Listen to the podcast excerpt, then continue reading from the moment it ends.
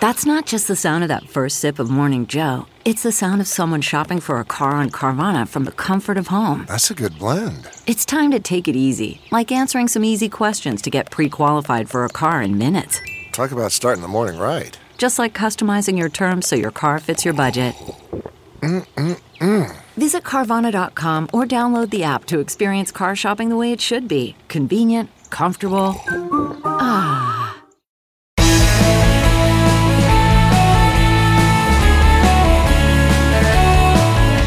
Good day, good friends, and thank you for joining us on the Bill Press Pod to talk about presidential documents today. Yeah, for the last two weeks, political news has been consumed by fallout from the FBI's raid on Mar a Lago, where they carted off 20 boxes of documents that federal officials say belong in the National Archives and not in Donald Trump's personal Shangri La. Of course, Donald Trump, ever eager to play the victim card, claims it's all part of an ongoing political witch hunt waged against him by the deep state. But even some conservative legal experts say that this could be a lot more serious. If Trump did, in fact, abscond from the White House with top secret documents, he may have violated not only the Presidential Records Act, but the Espionage Act. One thing for sure, we've suddenly become aware of the significance of presidential documents and the importance of keeping them secure. It's a challenge every administration faces, and a challenge that today's guest, attorney Gregory Craig, dealt with every day in his role as White House counsel to President Barack Obama. Greg Craig, it's good to reconnect with you again. Thanks for joining us today on the Bill Press Pod. Glad to be here, Bill. Well, uh, before we get into all the back and forth about what happened in Mar-a-Lago and how serious is it, I want to I want to back up and just ask you kind of some basic questions, which a lot of people, I guess, don't understand about the issue of presidential records. I mean, presidential documents. How important are they, and uh, who do they belong to? Well, they're important enough that Congress decided in 1978 that they were going to pass a law that took away private ownership of presidential records and put the ownership in the National Archives. And of course, some presidential records are more important than others. But as a general matter, the preservation and maintenance of presidential records ever since Richard Nixon's administration has been very, very important. And every president has had to set up a system within his or her White House to comply with the requirements of the Presidential Records Act. Right. So this came after Watergate, right? After uh, after Nixon. Uh, the the date was 1978 mm-hmm. um, that the the law was passed.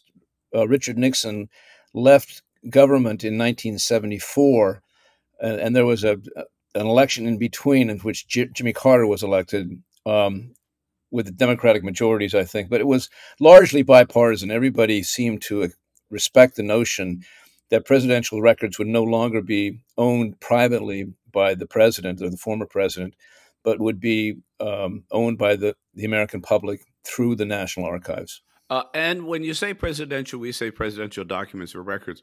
So, what does that include? What's what's covered? Is it every scrap of paper uh, in and out of the White House? No, it's not. Um, uh-huh but it's every scrap of paper that has to do with the president performing his core functions. Mm. And more than paper, it's anything that's electronic as well or mechanical rec- records, audio, visual, electronic. So documents has the broadest possible definition.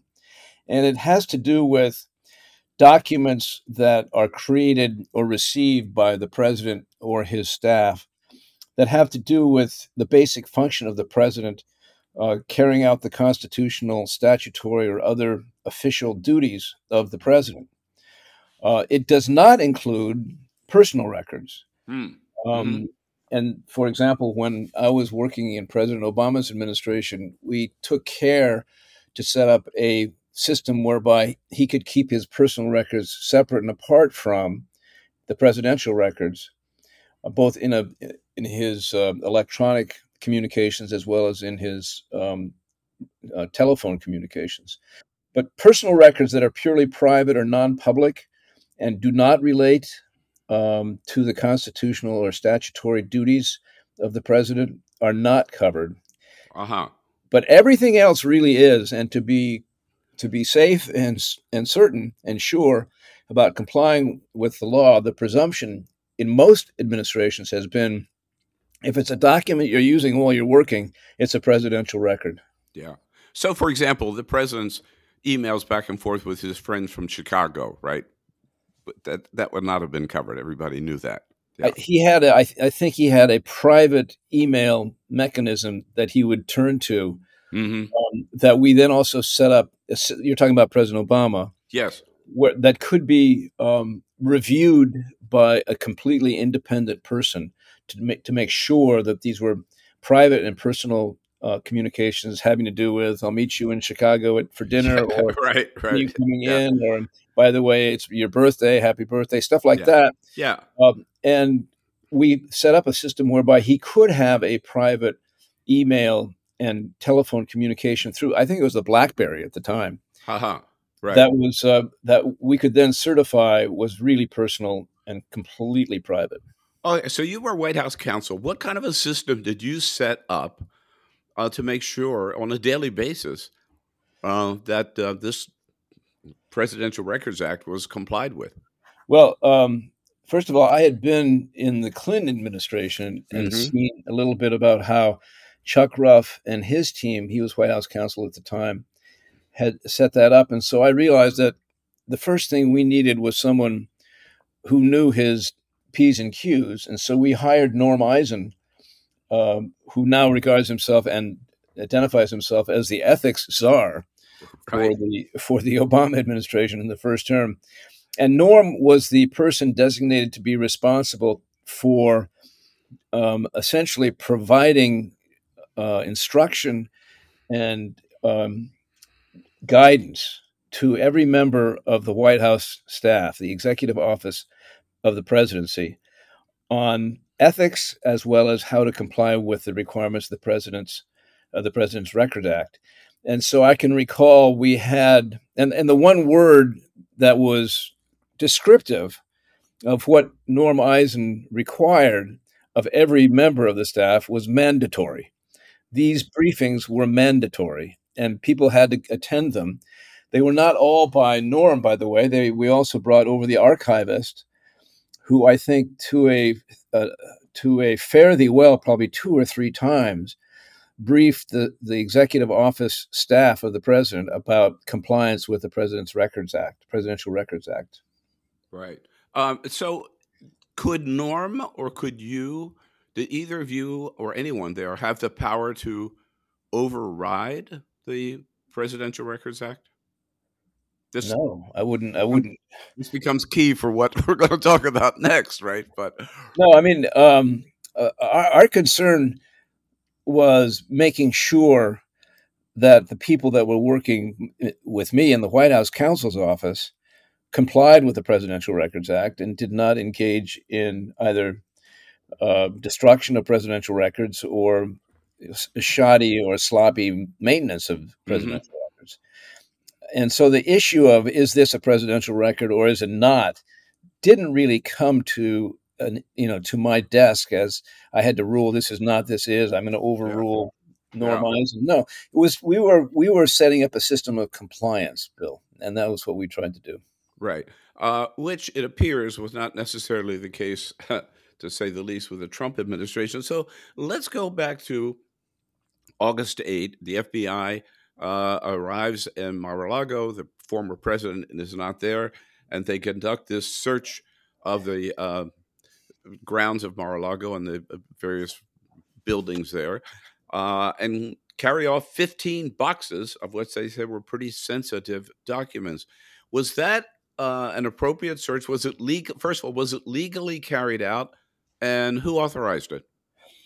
Well, I, I think there were 20 boxes. Uh-huh. Um, and it was, as far as I can tell from everything that I've read about the search, um, it was it was very carefully carried out, and I've seen nothing, at least in the press or in the media coverage, to make me think that there was any violations of any Fourth Amendment rights. Let, us begin by what, yeah. What did they need to carry to to do the search? Start there, I guess. Huh?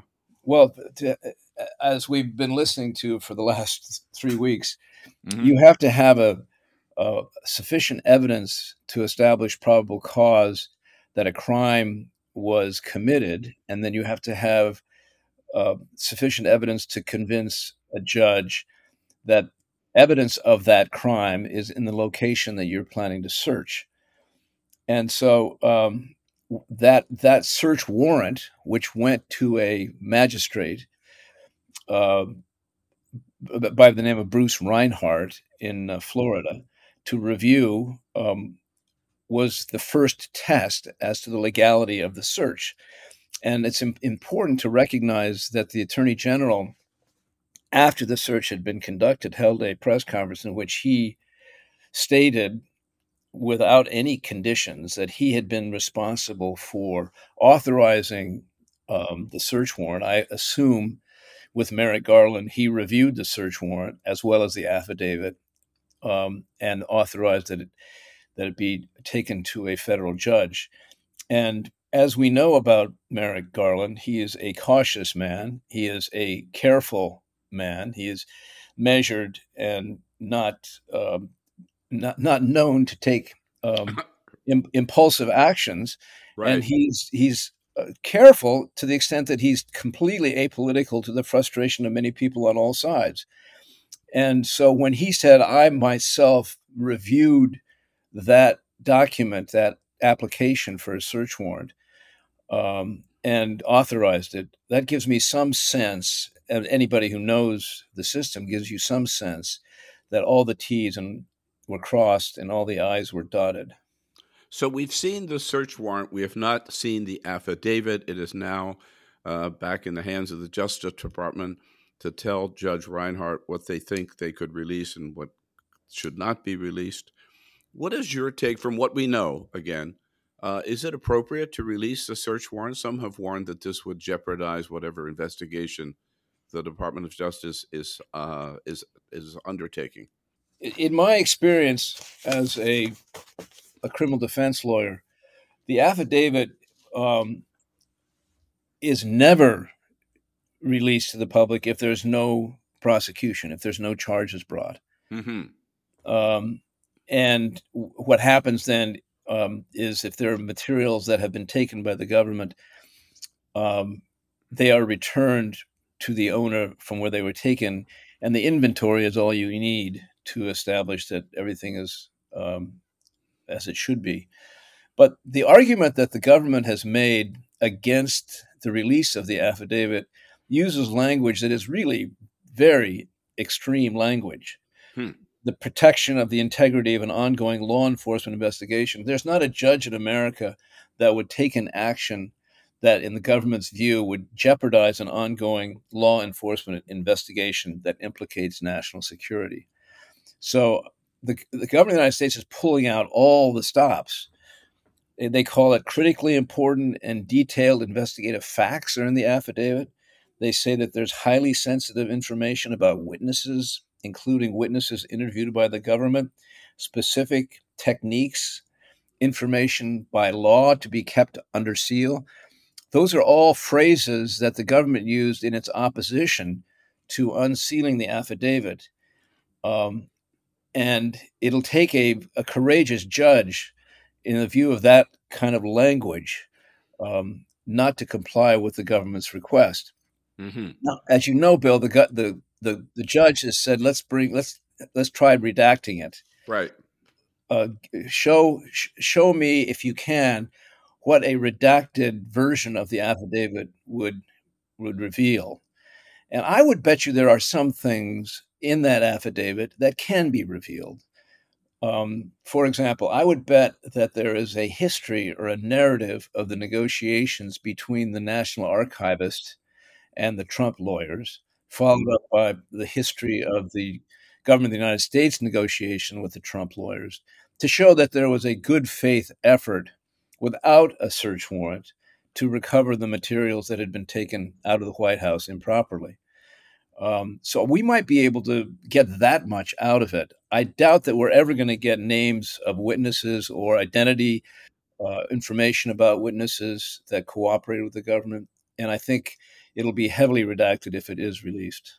Uh, I, I noticed that the, of course, the Justice Department has uh, still a couple of days uh, to get back to the judge with uh, this uh, pro- proposed redactions or whatever. In the meantime, Judge Bruce Reinhart uh, told some news source on Monday that he had uh, he wanted everybody to know he had using his phrase carefully reviewed the FBI's sworn evidence and that he did find the affidavit the facts laid out in the affidavit he said called called them reliable that sort of tells you the judge is not inclined to um, go against whatever the Justice Department recommends.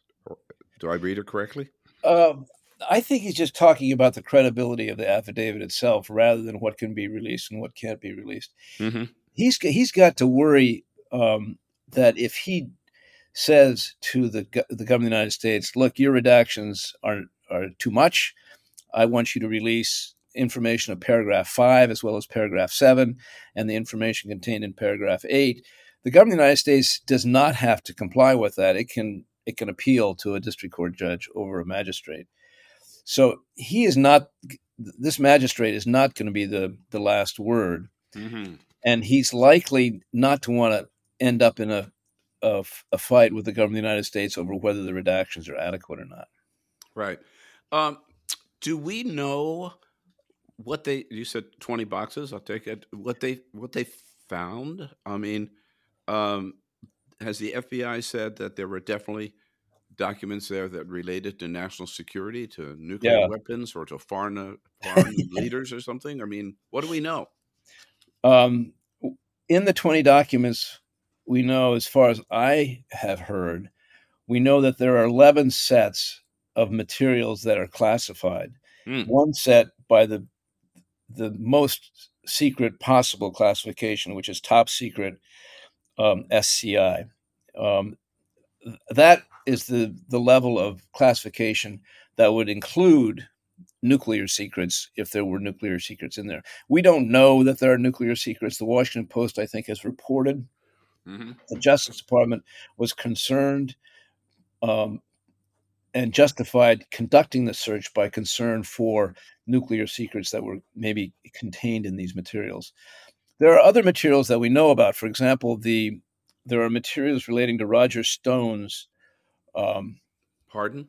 Pardon. Well, I, yeah, there, there's a, a, application there for clemency and supporting materials, um, which doesn't seem to me to be classified, but may well involve um, sort of January 6th concerns. Yeah. Since, since Roger Stone was involved with the Proud Boys.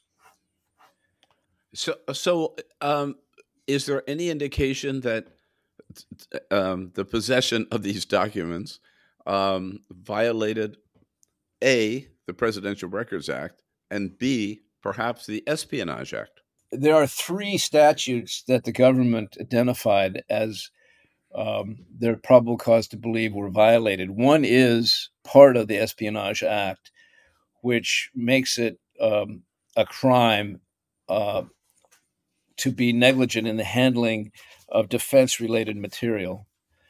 Um, the second statute um, makes it a crime to destroy government uh, government property, and the third statute um, makes it a crime. Let me see. It's a crime to obstruct justice. Mm-hmm. And the obstruction statute may well deal with the fact that a wit a, a Trump lawyer, a lawyer for Trump, on on June third, gave a declaration under oath to the government of the United States, saying that all the relevant material, all the presidential records that um, the archivist wanted had been provided, and that there were no classified materials uh, among the materials that Trump still had. That turned out to be a false statement. Mm-hmm. So the fact that that false statement was made may justify, in and of itself, the concern about the third statute, obstruction of justice, obstruction of an investigation. Right. Well, it strikes me uh, that you mentioned all three uh, as criminal offenses, right? So we're talking this. This is a criminal matter, right? Not just uh, some leftover documents left lying around somewhere. No, this is not spitting on the sidewalk. Yeah, right. Uh, I have to ask you another thing before we take a break, which is there's apparently um, a discussion inside the Trump circle about uh, that they should release the videotape, the internal videotapes from Mar-a-Lago um, uh, of the FBI conducting its search. Uh, legally, I don't know whether that has any consequences, but what does that, what difference would that make in your judgment? Um, well, it would, it would be uh, a, a source of great uh, interest probably to the television and streaming industries. Yeah, right. And we'd be we'd be we'd be watching a lot of grainy black and white film of people going in and out of a building and carrying boxes. But um, I, I, I don't think it has any legal um, consequences at all, unless you f- see an FBI agent beating someone up, which I doubt you're going to see. Um, I think there are no legal consequences associated with it. They haven't made any motion uh, in in front of magistrate uh, the magistrate involved with this. Yeah, but uh, it's it's it's a lengthy uh, it's a lengthy loop because the the FBI engaged in this search, I think, for many many hours. Right, right. And my guess is yeah. that they're going to pro- probably take excerpts and try to put them together in the most public relations friendly sure. possible way to President Trump. I'm not sure it would be very gripping uh, a television. We'll see, we'll see. We'll see how that plays out. But of course, we uh, got from President Trump and his supporters the response to this FBI search that we could have expected. Uh, another political witch hunt. Let's get into that and where this all might lead with uh, Greg Craig, our guest, former White House counsel under President Obama. Uh, after a quick break here on the Bill Press Pod, stay with us. We'll be right back. And today's podcast with Greg Craig brought to you by the Laborers International Union of North America, or LIUNA. Over half a million strong, the members of the Laborers Union under President Terry O'Sullivan. They're the backbone of America's labor union, very active in the energy field, building old fashioned pipelines as well as newfangled uh, wind turbines and solar panels. Very active in the construction field, rebuilding America's infrastructure, and active in the healthcare field as well. We salute the members of the Laborers Union, thank them for their great work building a new America, thank them for their support of the Bill Press Pod. Check out their website at liuna, L I U N A, liuna.org. What makes a life a good one? Is it the adventure you have? Or the friends you find along the way? Maybe it's pursuing your passion while striving to protect, defend, and save what you believe in every single day. So, what makes a life a good one? In the Coast Guard, we think it's all of the above and more. But you'll have to find out for yourself. Visit gocoastguard.com to learn more. CarMax is putting peace of mind back in car shopping by putting you in the driver's seat to find a ride that's right for you. Because at CarMax, we believe you shouldn't just settle for a car, you should love your car. That's why every car we sell is CarMax certified quality so you can be sure with upfront pricing that's the same for every customer. So don't settle. Find love at first drive and start shopping now at CarMax.com. CarMax, the way car buying should be. Okay, picture this. It's Friday afternoon when a thought hits you. I can spend another weekend doing the same old whatever, or I can hop into my all new Hyundai Santa Fe and hit the road. With available HTRAC, all wheel drive, and three row seating, my whole family can head deep into the wild. Conquer the weekend in the all new Hyundai Santa Fe. Visit HyundaiUSA.com or call 562 for more details. Hyundai, there's joy in every journey.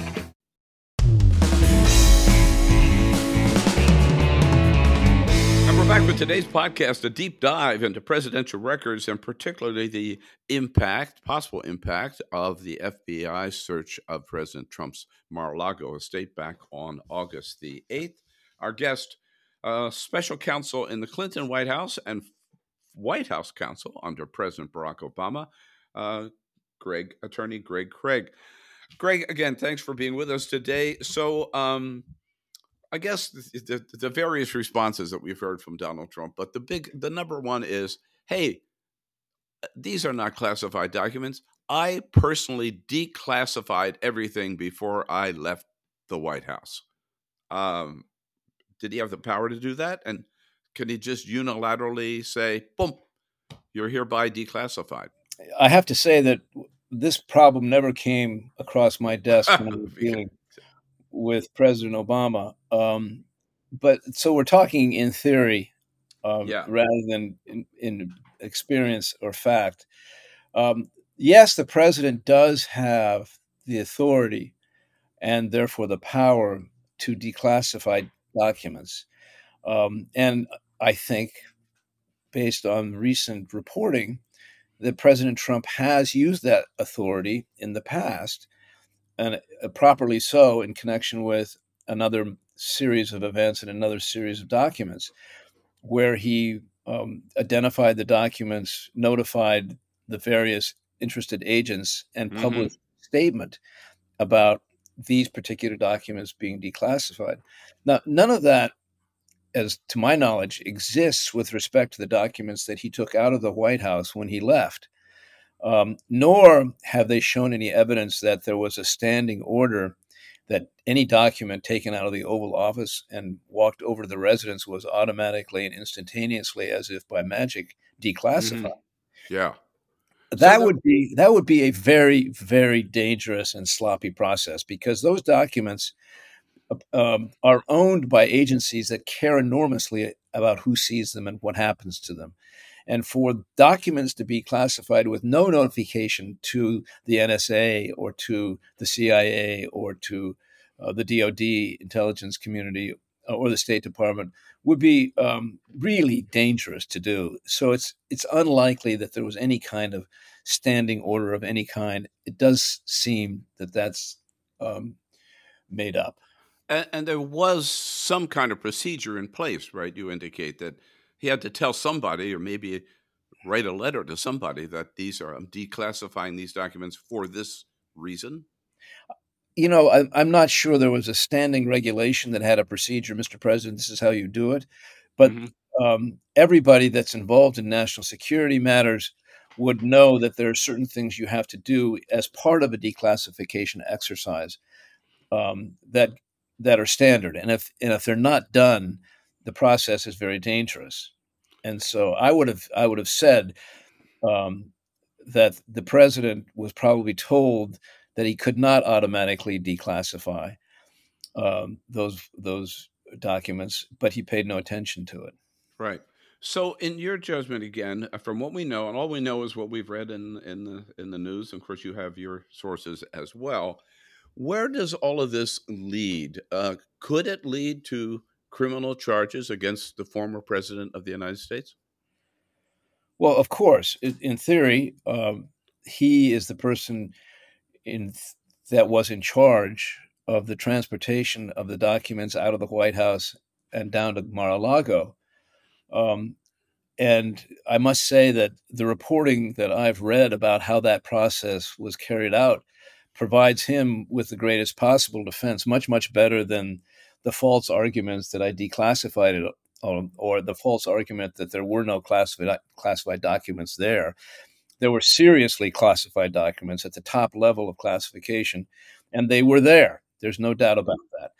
Um, but the chaos that was involved in in the frenzied pack up and haphazard and sloppy transportation uh, and transfer of uh, materials from the Trump White House to Mar-a-Lago was the subject of some very interesting reporting in Politico a couple of days ago by Daniel Lippman and his crowd, where they, they pointed out, after discussing the, the way in which this was done with maybe 12 or 13 of the Trump aides, that the former president did not believe that he was going to have to leave the office. Mm-hmm. He did mm-hmm. not engage in, in, any transition.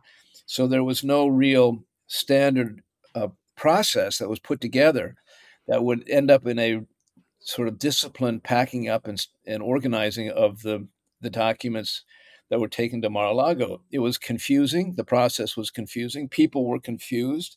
There was no clear direction. Under ordinary circumstances, the staff secretary would do it, working with the Oval Office operations. And you might even get the archivist to come over and, and help doing it. I think that that's what um, Obama did when he left, just to make sure that it was done uh, appropriately. It was chaotic the transit yeah. the transition from the White House, and that may be his best defense to any criminal charges. Uh, in other words, the argument is, I was in, I was in such a rush to get out of there at the last minute, right? I, well, I, didn't know, I didn't know what we were doing. I didn't know what we were taking, and we took a lot of stuff we shouldn't have, but purely yeah, by, by yeah. accident. Yeah, and uh, it was my belief my belief that I had won the process won the election and my unwillingness to concede it froze the transition and we were not able to engage in a typical transition. So it was it was not intended and mistakes were made. That's his best defense right what outside of that if if he if if there are people that testify that he was told this property belonged to the united states and he took it anyway if he was told that he couldn't take this classified information and he took it anyway that's very serious um, mm-hmm.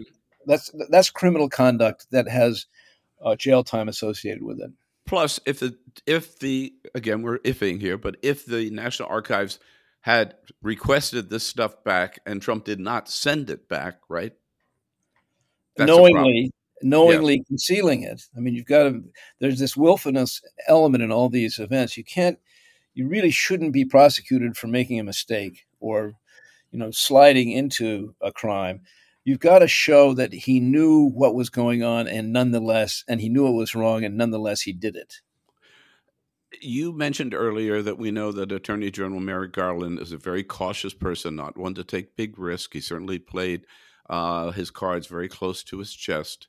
What does this search of Mar-a-Lago, if anything, tell us about whether the Department of Justice is involved in an investigation of criminal criminal investigation uh, against the former president? Um, well, at least we know they're involved and have been involved for some months, many months now, in an investigation of the violation of, of the three statutes that they identify in the search warrant.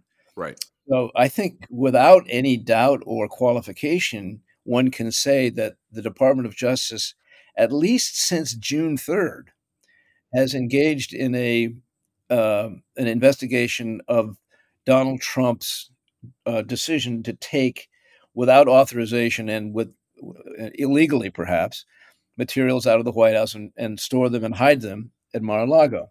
That investigation is, I think, is ongoing. Um, Anything beyond that? Say, by the way, that's what they say, Bill, in their in the brief that they uh-huh. filed opposing, uh, un, you know, unsealing the affidavit. And anything beyond that? Can we see any evidence that the they may be looking into some of the charges that have come up in the January 6th invest, uh, committee hearings? Well, you know, there are so many components of the January 6th events, uh, the, the various the various conspiracy that made up the effort to have the coup, whether it was the false elector slates or whether it was the pressure on the Secretary of State of Georgia or whether it was pressuring the vice president um, or whether it was uh, trying to influence uh, and pressuring state legislators in Pennsylvania and Arizona. Those are all elements of the effort to obstruct the peaceful transition of power, a, a lawful government mm-hmm. procedure, mm-hmm. which would be a crime.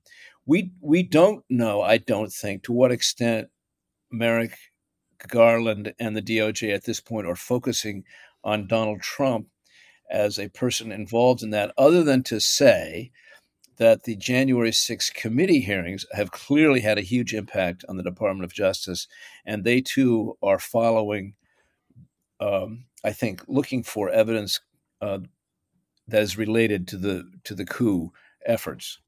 Uh, and I just want to um, confirm this point, though I think you've made it. I want to make sure everybody heard it. But as former president of the United States, Donald Trump is not above being charged with a crime were the evidence to support it. Correct? He's not Absolutely. above not above the law. In other words, there's there's no debate or dispute on that point. Uh, it was it was actually part of the argument against impeaching President Clinton. Um, if he committed any crime, he will have to answer to that uh, in the the investigation that's still underway by the special counsel in the Department of Justice. But not that's not what an impeachment is all about. And that argument was also made in the impeachment of, of, of President um, the two impeachments of President Trump. Mm-hmm. this is not a, a an issue of whether he committed a crime or not. It's whether he should be removed from office because he's performed his functions in a dangerous way and illegally. Um, the criminal justice system operates entirely apart from the impeachment process. And once you're once you're out of office, if you've committed crimes while you've been in office, you can be prosecuted without a doubt. If there were any action taken by the Justice Department, uh, let's let's just stick to what we we know and we've been talking most about and we've been talking about, which is the uh, investigation into the violation of these three statutes related to presidential documents. When might we see some charges ready to be filed by the Justice Department? What's what's the timing? Do you believe uh, before the midterms? You know, I don't think the midterms are entering into their calculation. Really? Yeah. yeah. Although they probably should in some way, but I, you know, I have a feeling that they are going to um, conduct this investigation until they are absolutely confident that they should bring charges, and then they will do it, or that they shouldn't bring charges, and then and then they'll stop. Um, and it, an investigation has its own life, and it it may well be that this investigation of Donald Trump and his connection to the effort to derail the election and over overturn the election goes on beyond um, the midterms. Right. Uh, and finally, uh, Greg, uh, maybe an unfair question, but uh, I'm wondering your your thoughts. So Donald Trump has been impeached for bribing, uh, attempting to bribe a foreign leader. He was impeached a second time for unleashing an armed armed mob on the Capitol, and yet he survived both of those how ironic if what finally brought Donald Trump down in the end was running off with a 15 boxes or 20 boxes of documents, right? Um, it, it would be some irony in that. I guess, uh, particularly in light of the fact that he wanted to put Hillary Clinton in jail for the same for the same offense when she had um, emails on her server that had classified information. Um, yes, it would be ironic. Well, we will see how that plays out. Greg Craig, you've got the insider's view of how to deal with presidential documents. Now we understand a lot more about it. Thank you so much for all your good work over the years. Thanks for taking time with us today on the Bill Press Pod. Happy to be here. And that's it for today's podcast with uh, former White House counsel Greg Craig. A big thanks to Greg Craig. And thanks to all of you for joining us. I don't know about you, I certainly understand a lot more about presidential documents and how serious this case is for Donald Trump, no matter how hard he tries to dismiss it. So, busy week in Washington, and also we'll follow what's uh, going on here, as well as a lot of activity in the Senate races around the country, where now Mitch McConnell, as we heard, already says unlikely that Republicans are going to be able to take back the United States Senate. So uh, let's take a look on Friday on our Reporters Roundtable some of the important Senate races, uh, for example, Pennsylvania, Georgia, North Carolina, Wisconsin, Arizona, Ohio. Lots to take a look at. That's uh, our Reporters Roundtable coming up, the next edition of the Bill Press Pod, as always on Friday with three of uh, Washington's top political reporters. Meanwhile, take care of yourself, be good, be strong, be sane. Come back and see us on Friday for the Reporters Roundtable, the next edition of the Bill Press Pod.